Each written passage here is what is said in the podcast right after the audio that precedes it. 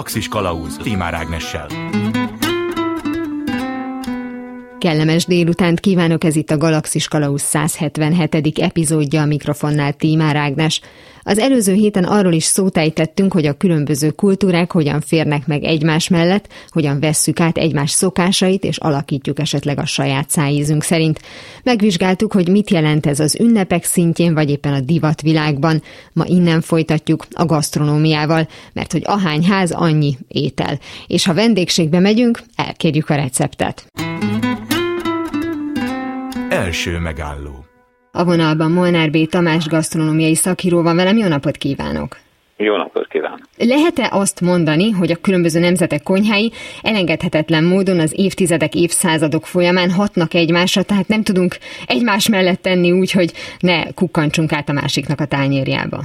Igen, ezt ki lehet nyugodtan jelenteni és ugye egy olyan korban élünk, amikor ez egyrésztről az információknak a könnyebb áramlása miatt, az utazások miatt ez felgyorsult és, és egyre intenzívebb. És ebbe a felgyorsulásban benne van valamiféle pontosodás, pontosítás is? Mert ugye azon még mindig szoktunk nevetgélni, hogy hát a gulyás nem ilyen itt, mint máshol, és hogyha ennyire gyors ez az információ, akkor miért van az, hogy mégsem ugyanolyan mindenhol? Először is van, ahol Bécsben azért meglehetősen hasonló, hát több hagymát használnak hozzá, és gulyásnak hívják azt, amit mi pörköltnek hívunk. Más részről valóban, ugye mindenhol ennek megvan a maga, hogy mondjam, nemzeti változata, vagy az a színvonala, hogy egy országban ezt adják, mint ahogy nálunk is az a kínai konyha, ami nagyon sokszor megjelenik, arra a kínaiak nem nagyon ismernek rá. Nekem egy kínai szakács azt mondta, hogy ez tulajdonképpen nem kínai konyha, ezt mi kínaiak csináljuk nektek, magyaroknak. Tehát ez különböző szinteken jelenik meg. Egyrésztről természetes az, hogy, és ez a legalapvetőbb szint, bizonyos alapanyagoknak a használata. Tehát, hogy Európában nem kell feltétlenül ehhez fúziós konyha legyen az, aki szójaszószt használ, ízfokozásra megjelentek a távol-keleti és közel-keleti fűszerek, fűszerkeverékek a marokkói harisszától a friss zöld növényekig, amit távol-keleten gyakran használnak, koriander, menta, citromnád, citromlevél. Ugye ez még nem jelent úgynevezett fúziós konyhát. Hát a világon nagyon kevés van, ahol ezt magas szinten művelik. Nemrég jöttünk haza Madridból, a Madrid Fusion, Madrid fúziós gasztronómiai kongresszusról, ahol a világ legfontosabb szakácsai közül nagyon sokan tartanak bemutatót. És Madridban voltunk két olyan étteremben, egyet emelnék ki, a Street XO-t, aki egy három Michelin csillagos szakácsnak, David Munyoznak a mondjuk így bistrója, egy áruháznak a hetedik emeletén, egy nyitott konyhát ülnek körbe a vendégek, és itt egy olyan konyhát vezetnek, ami tényleg a távol-keleti konyháknak az igen mély ismerete, tehát olyan ételek voltak a ahol koreai lazanya, ami tulajdonképpen egy lazanyára emlékeztető étel, nagyon érdekes fűszerezéssel, kimcsi, halszósz, gyömbér, és hát a kínálatának, az étel kínálatának a nagy része olyan, hogy leülhet egy mediterrán polgár, spanyol vagy olasz, de akár egy koreai, vagy vietnámi, vagy japán, és rendkívül jól érzi magát, és a sajátjának is érezheti. Tisztázzuk magát a fogalmat, hogy a fúziós konyha az egész egyszerűen annyit jelent, hogy különböző nemzeti kultúrák, kultúrák különböző nemzeteknek a, a sajátosságai Igen. keverednek, vagy van azért egy olyan szabályrendszer, hogy csak azért, mert rakok bele szójaszószt, ahogy ön is mondta, az attól még nem fúziós konyha, tehát Attól vannak alapelvárások. Uh-huh. Azt én nem tekintem fúziós konyhának, tehát ennek egy magasabb szintje szükséges ahhoz, hogy a, egy tulajdonképpen számunkra idegen kultúra konyhájának a megértése. Hogy egy kicsit visszalépjünk egyet, vannak úgymond természetes fúziók. Például Peru. Peru egy bevándorló ország volt korábban, mégpedig igen sok japán bevándorló érkezett, ezért Peruban egy sajátos japán perui konyha jött létre, a két konyha nagyon erősen hatott egymásra, ugye természetes okokból. Ilyen Dél-Spanyolország is, ahol nagyon erősek a mór vonások és mór ételek és fűszerezés és technológiák, de hogy közelebb jöjjünk, tulajdonképpen ilyen Elzász is, ahol a német és a francia konyha hatott egymásra. Mi a jellemzőbb, hogy ilyenkor új ételek jönnek létre, mondjuk évek hosszú kísérletezése eredményeként, amelyek új neveket kapnak, vagy továbbra is azt mondjuk, hogy hát ez egy olyan étel, ami meg lett spékelve egy másik kultúrának a jellegzetességeivel? Itt megint csak a színvonalat kell megemlíteni, tehát amikor, amikor valaki ezeket a távoli kultúráknak a, az elemeit úgy tudja ötvözni, hogy ebből egy önálló valami jön létre. Ezek teljesen önálló és egyéni konyhák, nem tudod nagyon megmondani, hogy, hogy ezt így kategorizálni akarod, hogy ez most spanyol-e, vagy olasz, vagy koreai. Tehát ez, amiről az előbb beszéltem, hogy itt, itt mind a három ország azt mondhatja, hogy hát ez tulajdonképpen egy lasagna. Nem olyan, ahogy mi csináljuk, de nagyon érdekes és nagyon jó. Ugyanakkor egy koreai is mondhatja, hogy ez egy tésztás hús, ami fűszerezésünkkel, erjesztett zöldségekkel, ízesítve, becsempészve a szószba, tehát ezek már, azt hogy mondjam, a finom distinkciók, amik az egésznek a színvonalát adják. Hogyha meg akarnánk fejteni, hogy a fúziós konyhának miért lett ekkora sikere, annak az az oka, hogy különleges ízekre vágyunk, és ezért mondjuk ki akarunk próbálni egy ételen belül több mindent is, vagy pedig pont az ellenkezője, hogy mindent szeretünk olyan módon formálni, hogy a nekünk legmegfelelőbb ízek találkozzanak, és éppen ezért mondjuk egy fúziós konyha is, ami hasonló ételekből áll, más ízeket fog adni Magyarországon, más ízeket Németországban? Erre nehéz, válaszolni. Leginkább a konyhafőnöknek, a szakásnak az ismeretei és ízlése adja a választ. Tehát ezt is, mint az, hogy fúziós, ez még nem egy ilyen varázs szó, ettől még nem lesz valami, csak attól, hogy fúzió, úgymond fúziós, től még nem lesz jó, de akár közepes sem. Tehát itt is a színvonal és a minőség, és a, hát a képzettség, a konyha főnök vagy a konyha képzettsége, hogy ezt milyen szinten tudják interpretálni, visszaadni, megjeleníteni egy idegen környezetben. Itt a mindkét étterem egyébként, akikről beszéltem, nagyon fontosnak tartja és hangsúlyt fektet arra, hogy helyi alapanyagokkal. De ez már egy nagy különbség, hogy ibérikó sertés, spanyol gyöngytyúk, galamb, francia folytott galamb és az alapanyag, hát ezek európai hogy mondjam, sajátosságok. Említette a perui példát, és azt, hogy ugye egy természetes folyamatról is szó van. Ilyenkor mindig az embernek eszébe jut, hogy nagyon jellegzetes magyar ételnek szokták tartani a paprikás krumplit, aminek lényegében mindkét megnevezett alapanyaga az az új világban való, tehát hogy amíg az nem volt, addig nem lehetett az magyar étel. Tehát, hogy valójában lehet, hogy nem is lehet igazán nemzeti eledeleket kinevezni, még akár több száz évre visszamenőleg sem, mert nagyon régen el, elkezdődött ez a dolog. Persze, hát minden ország azt tekinti a saját konyhájának, ami ott meghanosodott, az emberek ismernek. Egyébként a paprikás krumplihoz egy megszólalásig hasonló étel van. Spanyolországban egy kicsit talán sűrűbb, a paprika más, mert a spanyol fűszerpaprika az enyhén füstölt, és a kolbász is más, mert ott csuriszut használnak, ez is hasonlít egyébként a magyar kolbászra valamennyivel abban is van paprika, mégis egy egész más karakter jön létre, hogyha az ember hozzávalókat hagyma, fűszerpaprika, esetleg paradicsom és zöldségpaprika és krumpli és valamilyen kolbászféle, akkor ez gyakorlatilag megegyezik a spanyol és a magyar paprikás krumpli, mégis egész más. Az, hogy egy bizonyos étel, amit átveszünk máshonnan, és mondjuk azt gondoljuk, hogy nem alakítjuk, és itthon is eszünk jellegzetes, ez említett spanyol ételeket. Például főzeléket, ami ugye az osztrák laktanya konyhának volt az egyszerű laktató étele, de azt kell mondani, hogy hogy az osztrákok bizonyos fokig távolabb, tehát az evolúció az úgy ment végbe, hogy a liszt meglehetősen elmarad a mhm. főzelékekből könnyebbek, és Nálunk még azért elég gyakori ez a nagyon nehéz laktató, rántásos, habarásos, sűrű, lisztes pépben szétfőtt zöldségek.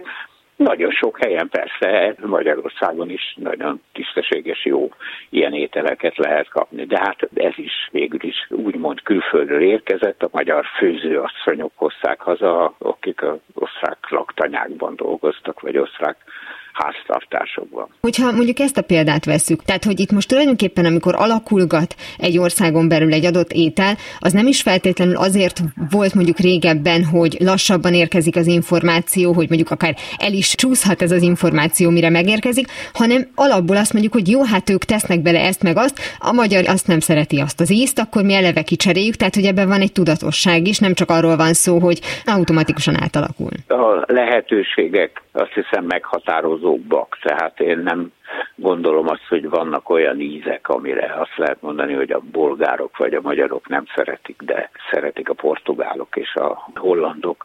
Tehát azért az adottságok mit ismernek az emberek, mi áll rendelkezésre, hozzáférhetően nagyobb mennyiségben az azért meghatározó. És az is, hogy Magyarországon is azért elindult az a folyamat, hogy a kiemelkedő minőségű alapanyag. Amikor valaki rááll arra, hogy mondjuk mangalicát tart, azt a legjobb körülmények között szabadtartásban, a kiegészítő takarmány is olyan tiszta, tehát gabonákból áll elsősorban. Ezt jelöli ezt a kiemelkedő minőséget, ez a tanúsító védjegy, az aranyszallag, amit a Magyar Gasztronómiai Egyesület alapított. Azért kérdeztem rá az előbb a tudatosságra, a tudatos átalakításra, mert ugye a beszélgetésünk elején említette a kínai konyhát, ahol tulajdonképpen a kínai konyhák, amelyek lehetnek utcai büfék, meg lehetnek mondjuk nagyobb éttermek, azt mondják, hogy úgy főzzük meg ezt a kínai ételt, hogy a, a magyaroknak tessen, vagy úgy főzzük meg majd Franciaországba, hogy nekik tessen. Tehát, hogy azért ők valószínűleg érzik, hogy ha az igazi, autentikus kínai konyhát hoznák, akkor arra lehet, hogy nem sok ember jönne be. Meg azért nem is olyan olyan könnyű csinálni.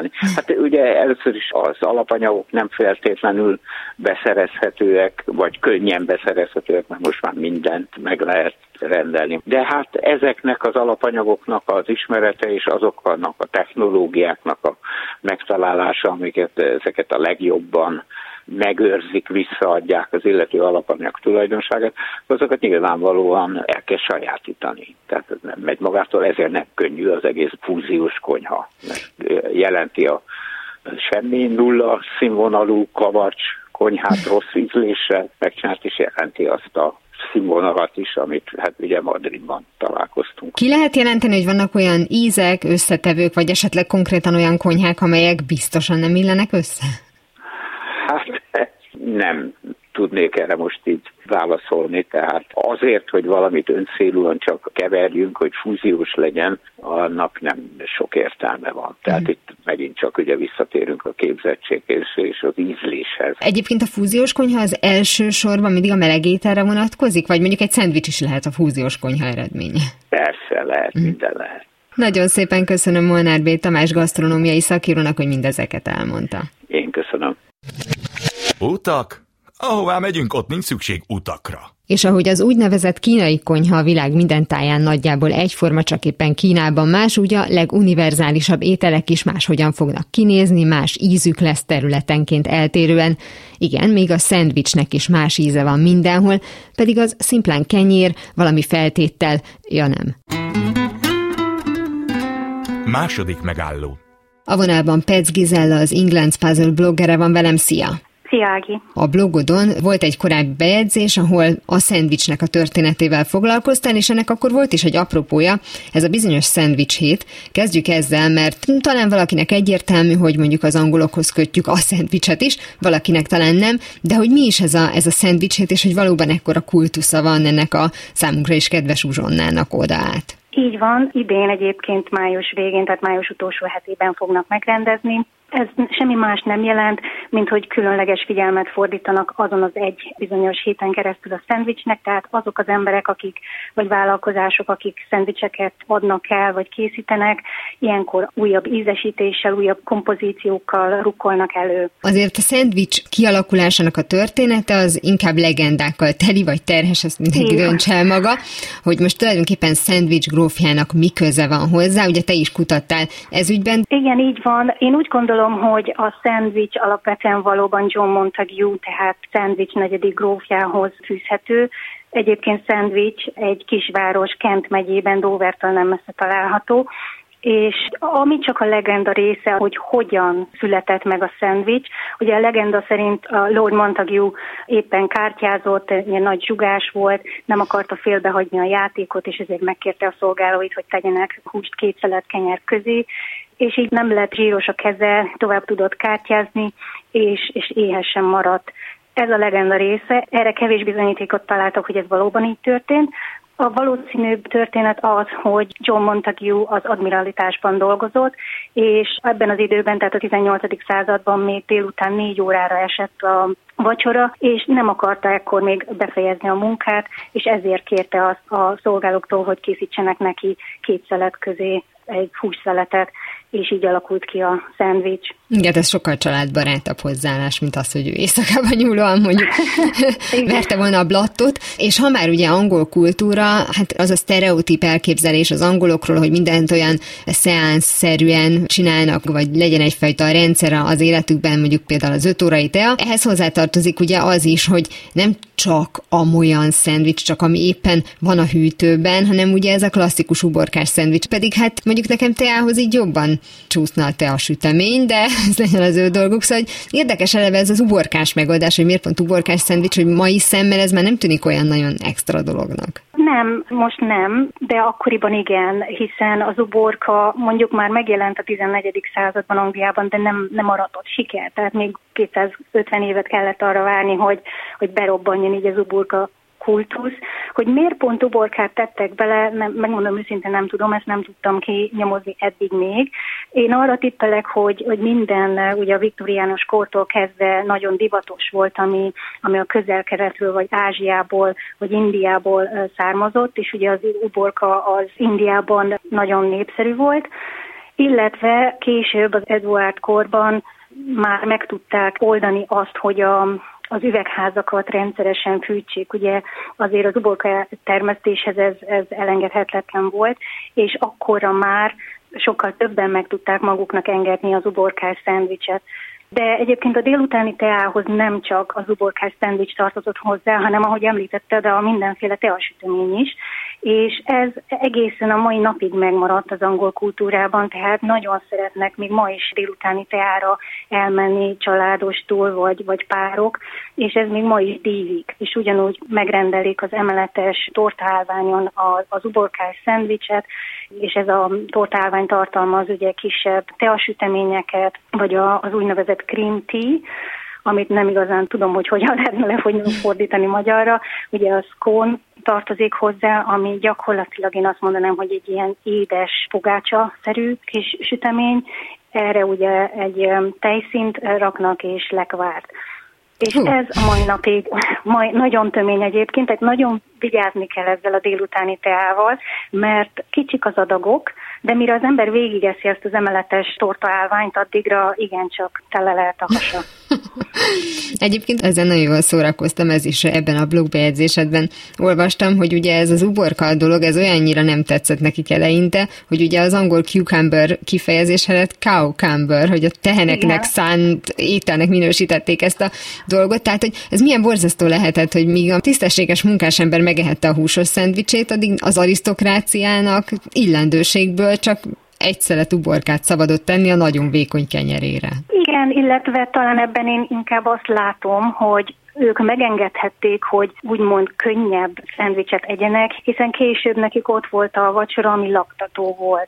Még mondjuk a munkásosztálynak mindig muszáj volt laktató dolgokat tenni, és nyilván a húsos szendvicset preferálták volna, nyilván az, aki meg tudta engedni, mert azért nagyon sokan nem tudták, és ők kemény fizikai munkát végeztek, szemben az arisztokráciával, akik hát valljuk be, nem feltétlen dolgozták le azt, amit bevittek. Nagyon sok érdekességet összeszedtél egyébként is a, a szendvicsről, ami már csak részben kapcsolódik a, az angol kultúrához, de hát azért ahhoz is, tehát akár mondjuk az ilyen legizgalmasabb ízeket is leírtad. Én például meg is lepődtem, bár igazából nem lepődtem meg, hogy volt egy, ami kifejezetten a királynőhöz, vagy a királynőnek szól, mert mindenből van valami, ami a királynőnek szól. Így van, ez második Erzsébet megkoronázására alkották meg, ez a koronázó csirke, vagy coronation chicken.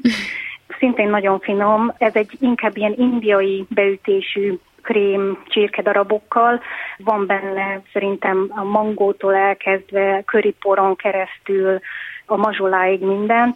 Nagyon finom, nekem be nem a kedvencem a mazsola miatt, de itt Angliában egyébként majdnem mindenbe tesznek mazsolát, úgyhogy ezt nehéz kikerülni. Hm. Egyébként van kedvenced, mert azt írtad, hogy nem vagy igazán szendvicses, de ugye erről is majd beszélünk a későbbiekben, hát nem véletlenül foglalkozol az angol kultúrával, mert ugye Angliában élsz, hogy ilyen szempontból, például mondjuk az étkezés szempontjából vannak olyan szokások, amiket átvettél, tehát hogy mondjuk jellemző az, hogy azáltal, hogy a szendvics az ilyen híres mondjuk a hideg étkezés az nem annyira ritka ott a, a mindennapokban? Nem, nem ritka. Nagyon sokan ugye ebédre csak egy szendvicset esznek, és inkább meghagyják a főétkezést estére. Ez ugye nálunk már egyébként kezd átalakulni, és ugye az egészséges életmód szempontjából inkább az ebédre fókuszálunk, és este már ugye könnyebb ételeket fogyasztunk. Itt még sajnos nem teljesen változott ez meg. Ami engem illet, én nem nem álltam rá a, a szendvics fogyasztásra, néha előfordul, hogy én is egy szendvicset eszem csak ebédre, de nagyon ritka, viszont más tekintetben igen átálltam én is angol dolgokra, Például az egyik, ami szintén szendvicsnek fogható fel, az egyik kedvencem lett, az az úgynevezett bacon patty, ami gyakorlatilag egy megvajazott zsömle, és zsömlébe van belerakva lesütött bacon, és ezt vagy ketchup vagy pedig az úgynevezett barna szószal, vagy HP, tehát HP szószal szokták fogyasztani, és ez kifejezetten mondjuk egy reggeli étel. Egy bögre teával nagyon finom tud lenni, és azért szeretem, mert hogy ez úgymond egy ilyen meleg szendvics. Nem a nálunk klasszikus értelemben vett meleg szendvics, hanem ugye melegen van tálalva. Az ember ilyenkor elkezd gondolkodni azon, hogy szendvics és szendvics között is van különbség, és ugye eszünkbe oh, jutnak igen. ezek a régi 80-as évekbeli magyarországi házi bulik, amikor nem tudom, Párizsit raktunk rá, és piros aranyjal vagy krémmel esetleg még egy kis szemet meg szájat is kapott a szendvics, hogy ilyesmit nem mutattál egy, esetleg a kinti ismerőseidnek vagy barátaidnak, hogy na, egy magyar szendvics, az, az így néz ki. De meséltem róla, igen, tehát ez, a, amit most, most már úgy azt hiszem, hogy úgy mondanánk, hogy retro szendvics, ez nekem még mindig a szívem csücske, tehát emlékszem, hogy nálunk szülinapi zsúrokon, meg, meg szilveszterkor, ugye mindig ugye bagett szeletet vágtunk, vagy azt hiszem, hogy létezett ilyen, hogy zsúrkenyér, és akkor ugye arra a szalámi, főtt tojásszelet, annak a közepébe ugye a piros aranyat nyomtuk, és, és kovászos uborka szelet, talán esetleg egy picit reszelt sajt.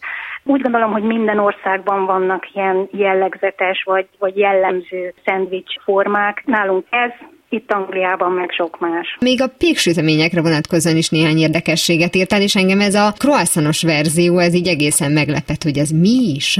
Igen, tehát Amerikából indult el egy, egy újabb variáció, mondjuk talán így, ugye, amit krollnak neveznek, ez a croissant és a roll, tehát a zsömlének a keveréke. Arra is kitértél, hogy ugye ma már az, hogy mondjuk akár automatában is veszünk előre mhm. csomagolt szendvicset, abban semmi csodálatos nincsen, de hát ugye minden, ami előre készített volt, mondjuk ezelőtt 50-80-100 évvel, az mindig feltűnést keltett, hogy de minek kell azt előre megcsinálni. Ez így van, és annak idején, amikor ugye 1980-ban a Marks Spencer előrukolt az első előre csomagolt szendvicsel, akkor mindenki azt hitte, hogy, hogy bolondságot csinálnak.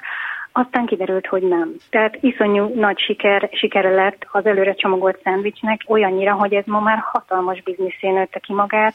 Csak az Egyesült Királyságban 8 billió fontos bizniszről beszélünk, ez elképesztő összeg, és csak annyi érdekességet említenék meg, hogy az 1850-es években felmérték, hogy Londonban 436 ezer szendvicset adtak el egy év alatt. Ma csak a Sainsbury, ami ugye az egyik szupermarket lánc itt az Egyesült Királyságban, és a sandwich biznisznek csupán csak a 4 százalékát teszi ki, ezt pár óra alatt eladja. Hamarosan folytatódik a Galaxis Kalauzben az interjú Pec Gizella bloggerrel. Galaxis Kalauz Ez itt továbbra is a Galaxis Kalauzén Tímár Ágnes vagyok. Folytatom a beszélgetést Pec Gizella bloggerrel többek között arról, hogy mely szokások élték túl a folklórba fagyást, és maradtak az angol életmód részei napjainkban is.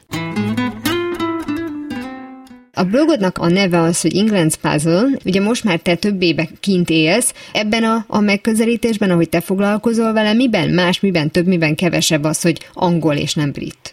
A brit az inkább egy politikai kifejezés, ha úgy tetszik, még mondjuk ugye az angol, a skót, az ír, a velszi az egy nemzetség.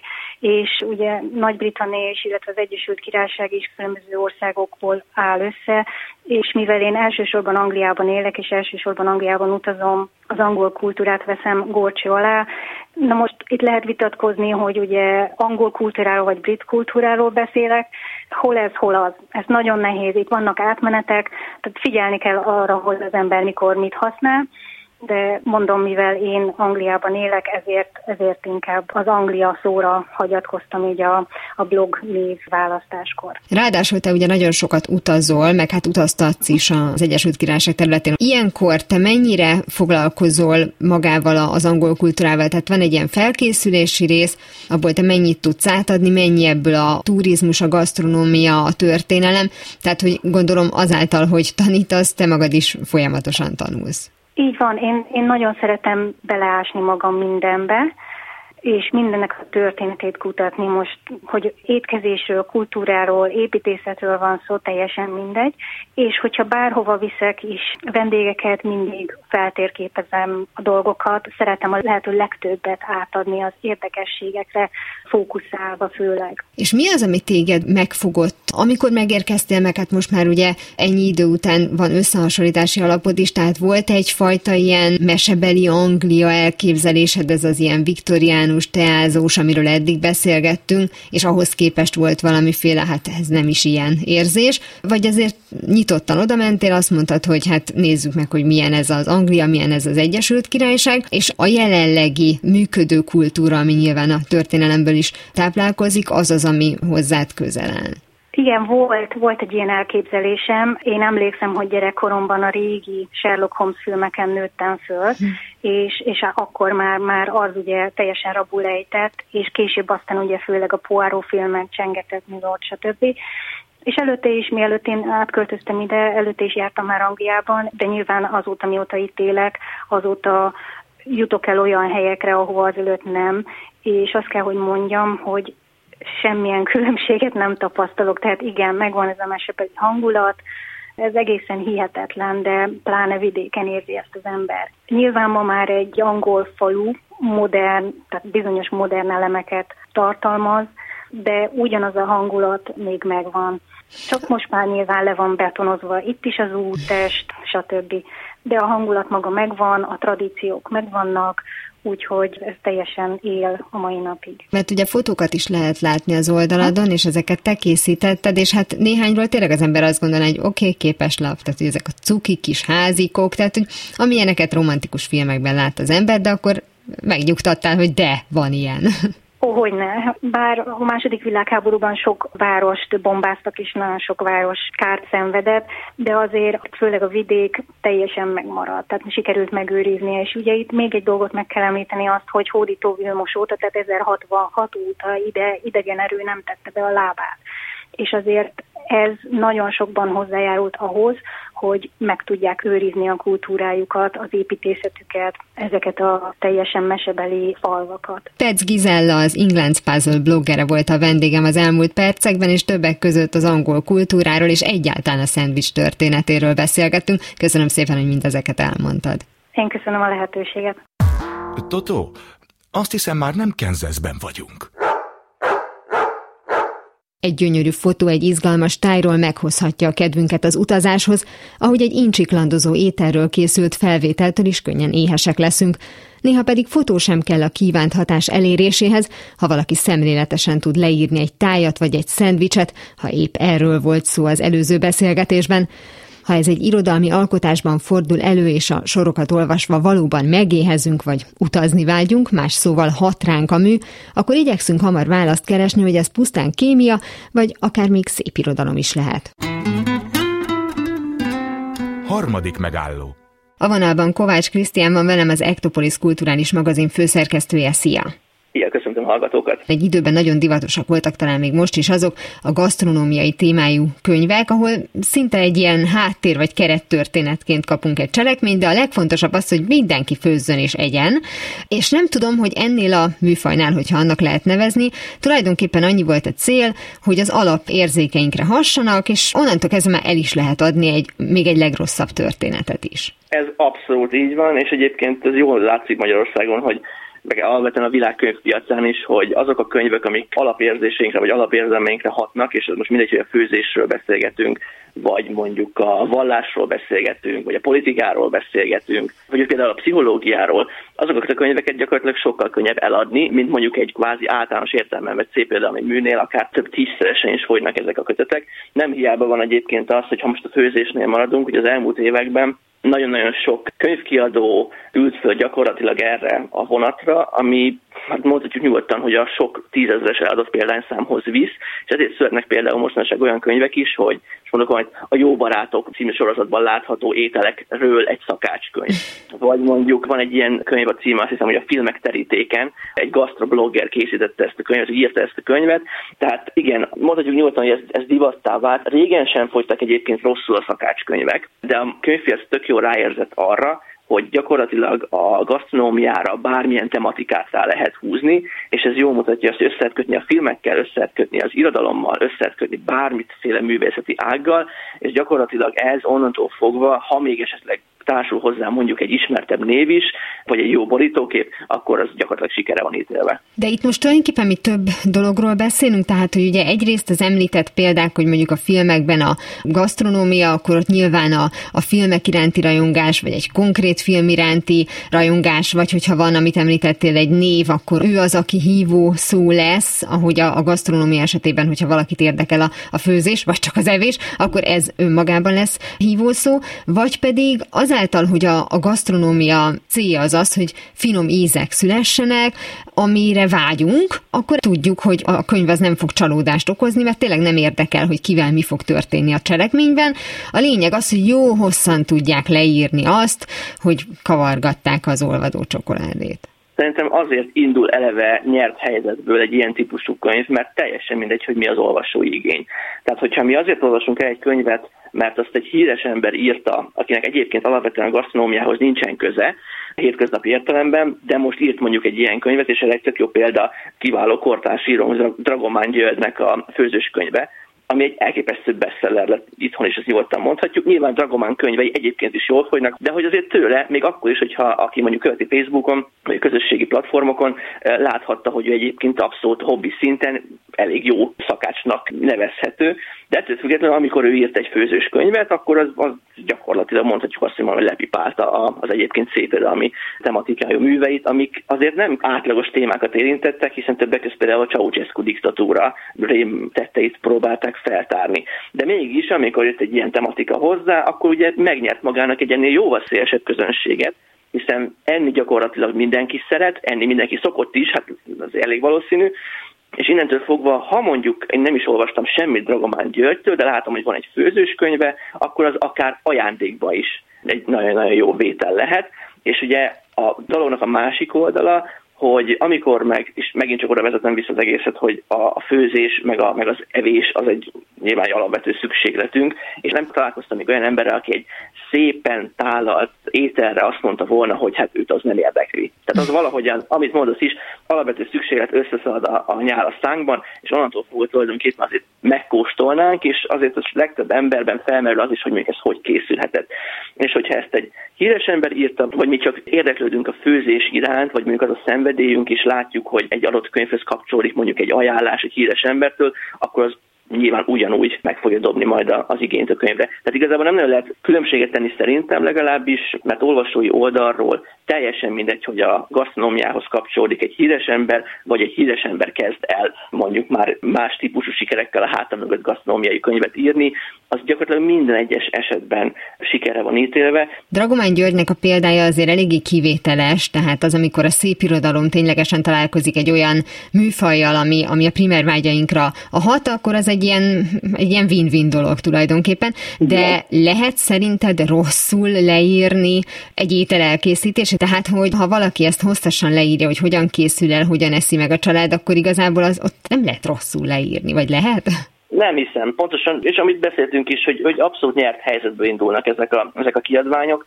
mert ha csak az, a hozzávalókat valaki jól összeszedi, és mellé leírja teljesen sablonosan, akár pontok, vázatpontokba szedve azt, hogy az étel hogy készül el, meg mondjuk van mellé mellékelve egy fotó az az étel onnantól fogva elkészíthető. Az, hogy most ez esetleg, mint mondjuk Dragománnál, irodalmian, szépen, egy adott szerzőre jellemző stílusban, narratívában van belefoglalva, az, azt gondolom, hogy már csak plusz, és egyébként magának a, a könyvnek a nívóját tudja emelni, de ettől függetlenül szerintem a siker az siker, akkor is. Az volt a benyomásom, amikor annak idején volt ez a nagy robbanás, talán pont a Csokoládé című könyv az, ami kirobbantotta, és aztán ugye nyilván a film, ami ebből készült, az tovább vitte, bár a, a kettő azért eléggé különbözik egymástól, hogy ott például ugye pont azt látjuk, hogy eladnak hozzá egy érzést, tehát kapunk hozzá egy cuki francia kisvárost, kapunk hozzá nyilván kis karaktereket, kapunk egy személyes történetet, tehát hogy az egész az arról szól, hogy a nagyjából ez a csokoládéval begyógyítasz minden sebet, és hogy a legtöbb ilyen gasztronómiára ráfekvő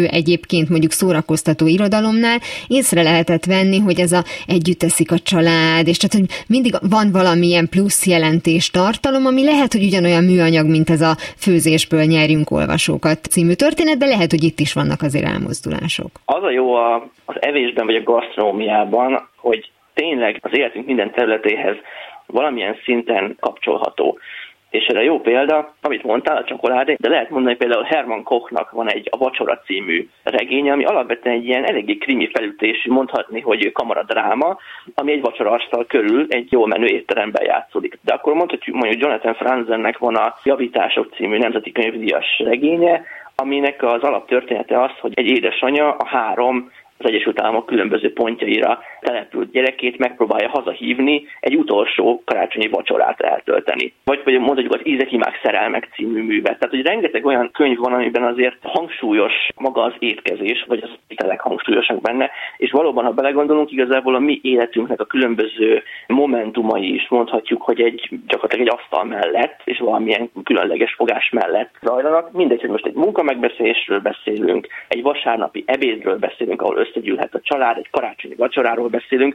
Tehát mondhatjuk azt, hogy minden egyes élethelyzethez hozzárendelhető az étel, és pontosan ezért minden egyes élethelyzet átadható egy ételen keresztül, és itt jön be az, amit mondjuk a csokoládénál is említettél, hogy egy komplet élethelyzetet, vagy egy komplet életérzést tud az ételen keresztül átadni. És akkor arról még nem beszéltünk, hogy ugye, hogyha ha különböző kultúrák, különböző ételeiről beszélgetünk, és nem hiába van az, hogy Gabriel Garcia Márquez is rengetegszer ír a különböző ételekről, akár mondjuk a Szellem a kolera idejénben, vagy a száz év magányban is említ különböző ételeket, mert hogyha ha meghalljuk mondjuk, hogy paella, akkor már tudjuk kapcsolni, hogy ez valószínűleg Spanyolország, vagy legalábbis spanyol, spanyol nyelvterület lehet ha most a sushi említjük, és most csak a legbagatelebb példákkal jövök elő, akkor tudhatjuk, hogy ez valószínűleg valamilyen japán téma lesz. Tehát, hogy nagyon könnyen segít már akár az étel egy akár adott kultúrához, nem csak egy életérzéshez, egy komplet kultúrához kapcsolódni, vagy egy komplet népcsoporthoz kapcsolódni. Örülök, hogy ezt említetted, mert éppen ezen törtem a fejem, hogy mindig szokták mondani, hogy ha valaki jó étvágyja leszik, akkor ez a jó étvágy, ez az egész életre vonatkozik, akkor nyitott lesz arra, hogy megismerkedjen más kultúrákkal, személyesen mondjuk más emberekkel, és igen, esetleg elutazzon ide-oda, mert tulajdonképpen ugye mi nem csak a gasztronómiáról beszélgetünk, mint egy adjunk könyvet a, az olvasó kezébe, mert biztos, hogy tetszeni fog neki mondjuk egy szépen megsütött torta, hanem tetszeni fog neki egy képes lapszerű írországi kép, egy képes lapszerű Japáról alkotott kép, és hogy ez is egy olyan pontja egyébként ezeknek a szórakoztató irodalmi műveknek, vagy akár szép irodalomnak is, ahol a más kultúrákkal való találkozás, az utazás van olyan szempontból a középpont, szempontban, hogy persze kinyílik egy élet, megismerünk személyes történeteket, de közben meg ugyanolyan élvezettel írják le, hogy zöld a fű, nem tudom, Skóciában, mint amilyen élvezettel írják le egy másik könyvben azt, hogy milyen szép a, nem tudom, a tojás sárgája, amikor felüti az ember. Igen, ez már alapvetően szerintem a, az irodalom, mint mondjuk az ember érdeklődési területének is a sajátossága, hogy, hogy aki az irodalmat vagy az olvasást szereti, és most, hogyha függetlenítjük azt, hogy mondjuk gasztronómiáról beszélgetünk, vagy gasztronómiai élmények belefoglalásáról, ha én elolvasok egy amerikai írót, elolvasok egy dél-amerikai írót, elolvasok egy japán írót, mondjuk egy orosz írót, akkor óhatatlanul is belecsöppenek abba a közegbe, amiben ő él és ő alkot.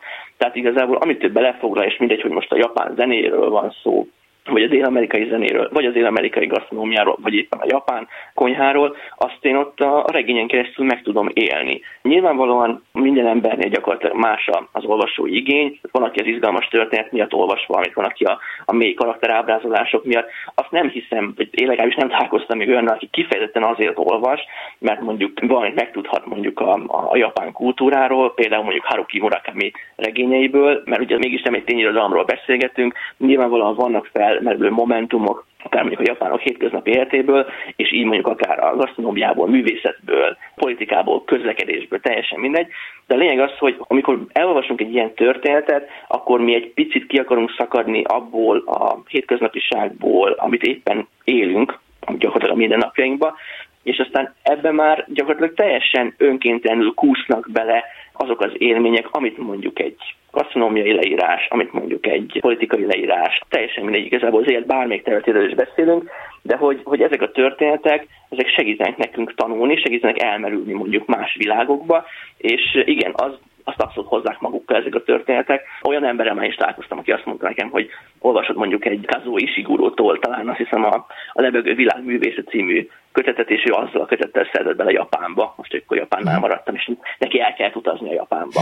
És honnan tudjuk azt, mi átlagolvasók, hogy a, a szerző most nem a mi primár vágyainkra kíván kizárólag hatni, mert tudja, hogy azzal úgy is ott tart minket, és végigolvastatja velünk a regényt, hanem ténylegesen szép irodalomról van szó. Tehát ugye nagyon nehéz ezt elválasztani, mert legyen itt szó az említett evésről, vagy akár mondjuk az erotikus tartalomról, vagy az utazás iránti vágyról, meg egy csomó olyan ösztönről, amit ha más nem a könyvek által fogunk megélni, hogy utólag nem tudjuk feltétlenül eldönteni, hogy ez azért éget bele az agyunkba, mert ezek a mi vágyaink, és valójában rólunk állít valamit ez a könyv azáltal, hogy elolvastuk és megmarad bennünk, vagy azért kúszott be a bőrünk alá, mert ez igazi művészet. Tehát, hogy mondjuk nekem Alberto Moráviától a Lázadás című könyv volt az, ahol nem igazán tudtam eldönteni sokáig, hogy itt most egy óriási könyvről van szó, nyilván egy óriási íróról van szó, vagy az, amiről ír, az annyira elemi, hogy az ember nem tudja utána a fejéből kiverni.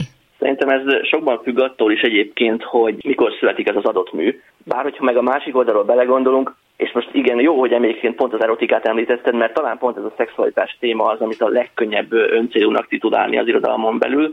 Létezik egy irodalom elméleti teória, ami azt mondja, hogy ami szép irodalom, az minden öncélú mert a művészet öncélúság nélkül nem létezhet.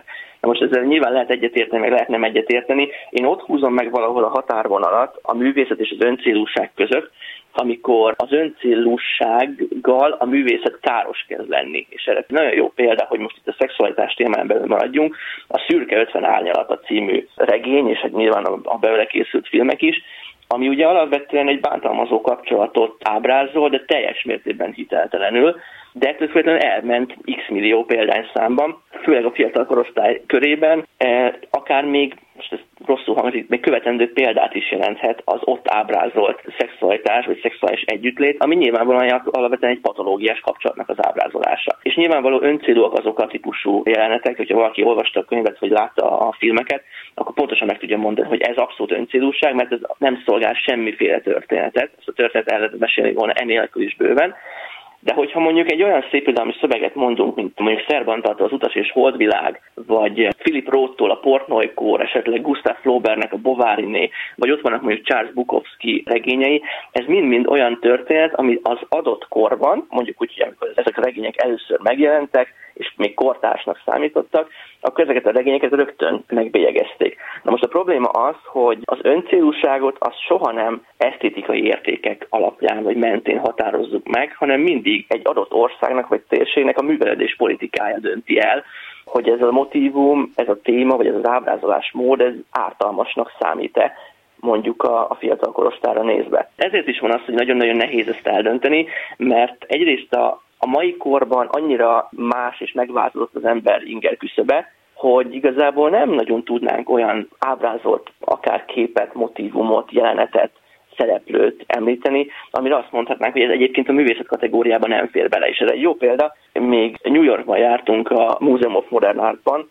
és volt egy, talán egy posztmodern művészetek szoba, ami úgy nézett ki, hogy az egyik fala, az lehetett szerintem olyan, hát nem akarok butaságot mondani, még egy ilyen 70-80 négyzetméternyi fal, amire ki volt feszítve egy hatalmas, feketére színezett ejtőernyő, és ennek a közepébe volt égetve egy lyuk, lángszóróval valószínűleg. És ez művészet volt.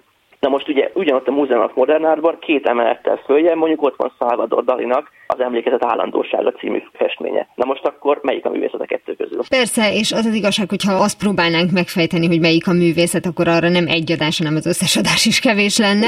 De ugye az említett könyves példák közül ezek mondjuk úgy, hogy egyértelműek, vagy egyértelműbbek. Tehát az ember tudja, hogy a szürke 50 árnyalatával szemben egy Philip Roth kötet az mindig magasabb színvonalú lesz, tehát arról nem kell minket meggyőzni, csak ugye nagyon széles az a kettő közötti rész, ahol nagyon sok könyv helyezkedik el, és ahol már nem lesz ilyen egyértelmű a dolog. Tehát például a szórakoztató irodalmon belül, ha mondjuk erotikus gasztronómiai utazás témájú könyvekről van szó, akkor tudjuk-e őszintén azt mondani, hogy de azért ez minőségileg van megírva. Vagy akár a szép irodalom kategóriájában vannak-e olyan kötetek, akár mondjuk kortárs szerzőktől is, amely bár alapvetően minőségi, de mégis abban az adott jelenetben igenis öncélú az, hogy hosszan írja le, hogy elkészül a vacsora, vagy hosszan ír le mondjuk egy erotikus jelenetet. Nem tudom, hogy ez mennyire a szubjektumnak a kategóriája, vagy azért itt is van olyan, ahol lehet vonalakat húzni. Szerintem ez mindenképpen a, a, a szubjekció, tehát ezt, ezt olvasó fogja eldönteni, mert amiről a múltkori adásban is egyszer beszélgettünk, hogy egy dolog az írói szándék, de egy másik az, hogy mi ezt hogy olvassuk el. Uh-huh. Tehát lehetséges, hogy mondjuk, ha valaki elolvassa Bart és Attilának a Nyugalom című kötetét, akkor az abban ábrázolt szex jelenetek azok gyakorlatilag már a pornográfia határát súrolják. Más meg azt mondja, hogy szépen és naturálisan voltak megírva, ahogy az, az élet is történik. Tehát itt nyilván objektíven azért nagyon nehéz különbséget tenni. Fontos az, hogy mit hozunk magunk az olvasáshoz, az nagyban befolyásolja azt, hogy mi ezt minek vesszük. A másik az, hogy sokan mondják azt, hogy nem mernek, akár írók is nem mernek mondjuk, akár most mondok, hogy egy, egy, egy szexjelenetet megírni, mert tartanak tőle, hogy arra mi lesz a, a közönség reakciója. Holott, ha belegondolunk, a szex pontosan ugyanannyira az életünk része, mint az evés nyilvánvalóan jó esetben. És hogyha az evés lehet ábrázolni, akár egy szépirodalmi műben, vagy egy szórakoztató irodalomban teljesen mindegy, akkor a szexet miért ne lehetne ábrázolni? És ahogyan az evés is van, amikor egy abszolút magas szintű kulináris élmény, amikor mondjuk beülünk egy jó nevű étterembe, egy külföldi országban, és ott eszünk valami helyi különlegességet, de lehet olyan, hogy bemegyünk a gyors étterembe, és összevásárolunk mindenféle műkaját, és otthon azt betömjük gátlástalanul. Na most a szex pontosan ugyanilyen, lehet csodálatos, romantikus, minden egyes a kvázi sztereotípiák mentén felépülő momentummal, és lehet mocskos már bocsánat, hogy ezt a szót használom, de, de ugyanúgy lehet mocskos, ugyanúgy lehet kendőzetlen, akkor miért ne lehetne azt is ugyanúgy megírni, hiszen az életben is mind a kettő előfordul. Tehát, hogy itt azért objektíven nagyon-nagyon nehéz dönteni. Akkor abban most mi ketten megállapodhatunk, hogy nem feltétlenül lehet kijelenteni valamire egyértelműen, hogy öncélú vagy sem. Abszolút megegyezhetünk. Oké, okay. nagyon szépen köszönöm Kovács Krisztiánnak, az Ektopolis Kulturális Magazin főszerkesztőjének, hogy beszélgetett velem erről. Köszönöm szépen én is. Azonnal visszatérünk a normális állapotokhoz, mihelyest bizonyosak leszünk abban, hogy mi is a normális. Mára ennyi volt a Galaxis Kalauz, jövő héten ugyanekkor találkozunk. Hamarosan archívumunkból visszahallgathatják a mai adást is, valamint most már podcast formában is elérhető a műsor. A rádió és a Galaxis Kalauz Facebook oldalán további érdekességeket találnak, illetve ha még nem tették, iratkozzanak fel YouTube csatornánkra. Köszöni a figyelmüket a szerkesztő műsorvezető Tímár Ágnes. Viszont hallásra! Viszlát, és kösz a halakat! Ez volt a Galaxis Kalauz. Timár Ágnes műsorát hallották.